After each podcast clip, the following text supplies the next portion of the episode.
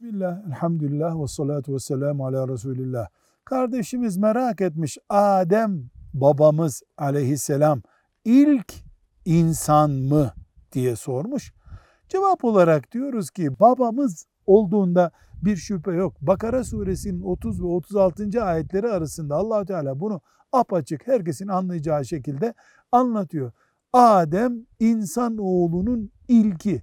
Dolayısıyla Adem'den önce cinler ve melekler vardı ama insan olarak ilk yaratılan Adem Aleyhisselam'dır. Bunun dışındaki söylemler, bunun dışındaki iddialar en iyimser ifadeyle mugalatadır. Yani laf yuvarlamaktan başka bir şey değildir. Eğer Kur'an'ı inkar etmek olduğu için imansızlık değilse. Velhamdülillahi Rabbil Alemin.